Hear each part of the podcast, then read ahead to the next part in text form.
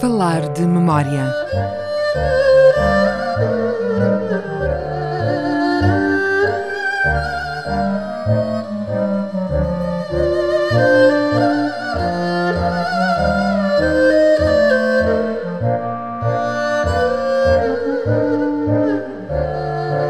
Viva, sejam bem-vindos a falar de memória, sempre com João Guedes. Meu nome é Hugo Pinto. Recordamos hoje Morishima Morito, foi o embaixador japonês em Lisboa durante a Segunda Guerra Mundial, onde teve um papel determinante na manutenção de uma relação pacífica entre Portugal e o Império do Sol Nascente, que na altura tinham algumas questões complexas, João, estes dois países.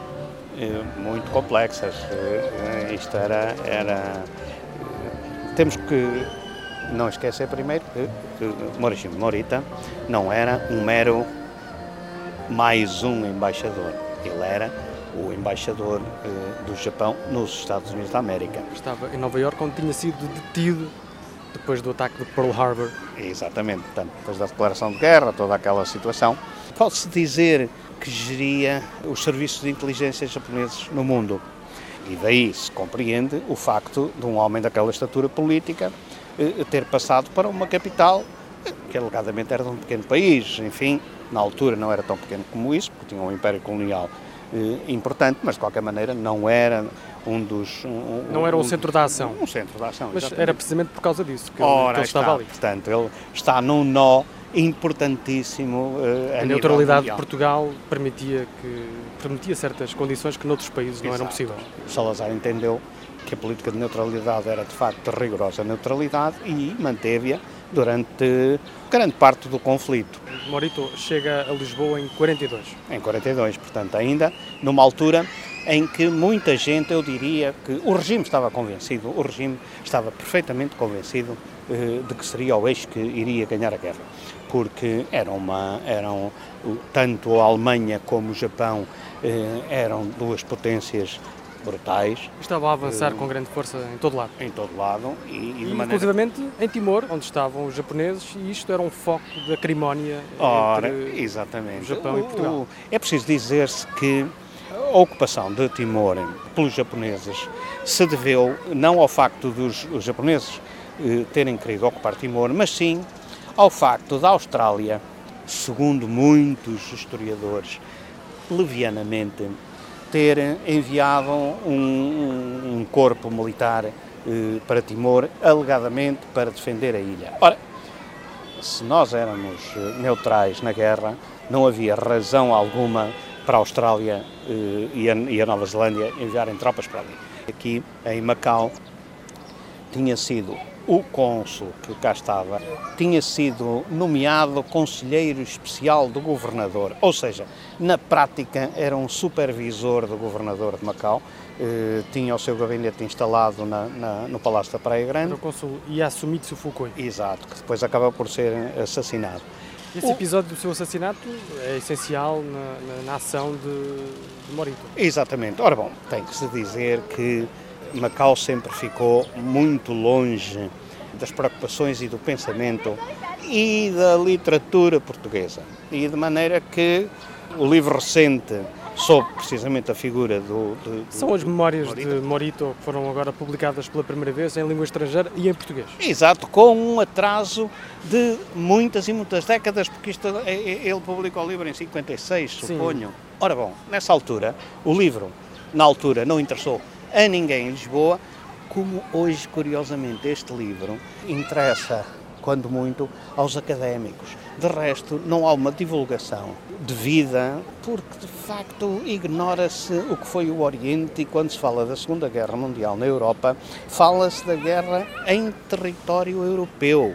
Mais nada do que isso, o que aconteceu aqui na Ásia Está, está é muito pouco esquecido. menos que, igno- que ignorado. Mas aqui de facto aconteceram coisas importantes e no que toca a Macau, Morito teve um papel determinante ao contribuir para que Macau não fosse ocupada pelos japoneses, como era plano da facção mais agressiva, nomeadamente do exército japonês. Exato, isto aqui, quem estava aqui era o, o exército Contum.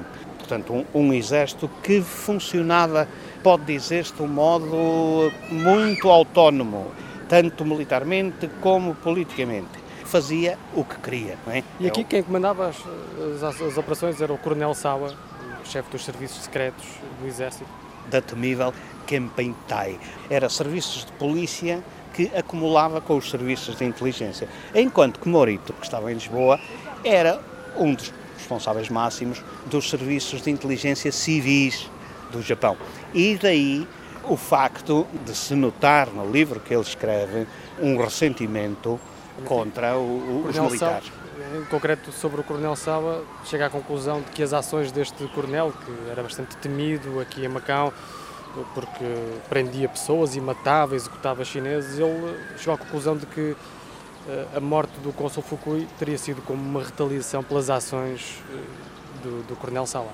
É, exatamente. Portanto, Era uma violação da soberania do Estado português, como ele escreve no, no seu livro. Pois, e, ora bom, claro que o Coronel Sarva uh, jogava com essas, com essas coisas sempre de um modo, de um modo tático, não é? ele não era um estratega, era um homem que cumpria as ordens, mas não esquecer que ele também era o dono, pode-se dizer, ou melhor, um dos acionistas principais da companhia que dominava todo o abastecimento alimentar a Macau. Portanto, e, e não só alimentar. Portanto, era uma companhia que lidava com milhões e milhões e milhões e milhões. Essa companhia tinha também como outro acionista Pedro Lobo, uma figura... O diretor, o, então diretor dos serviços de economia. Economia, exatamente.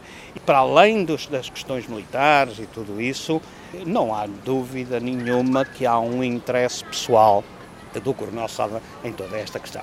E de maneira que o assassinato depois do, do cônsul, há quem mantenha que terá sido eh, pelo facto de ele ter ligações que os japoneses receavam que chegassem à espionagem, nomeadamente a amizade que ele tinha com o cônsul Reeves, que é o cônsul inglês que aqui está, que era um homem do MI6 e de maneira que não se sabia até que ponto os diálogos. Uma grande deles... intriga, difícil. Era uma intriga muito grande, mas nesse, nessa altura Macau era, era uma intriga. intriga. Exato. Mas o embaixador em, eh, em Lisboa é uma figura interessantíssima que só é pena que Portugal se tenha percebido da existência dela, porque um editor tem uma filha que está a aprender japonês e então eh, e, e, e, lá vem um livro à luz do dia com um atraso de mais de 70 anos, diria eu. Assim recordamos, Morishima Morito foi o embaixador japonês em Lisboa durante a Segunda Guerra Mundial. Recentemente foram publicadas em português as memórias deste diplomata. O livro chama-se Pearl Harbor, Lisboa, Tóquio. Pode seguir-nos em memoriamacau.blogspot.com e ainda no Facebook, basta procurar por falar de memória. Estamos também, claro, na página da Rádio Macau na internet. Obrigado, João. Até para a semana. Já estaremos.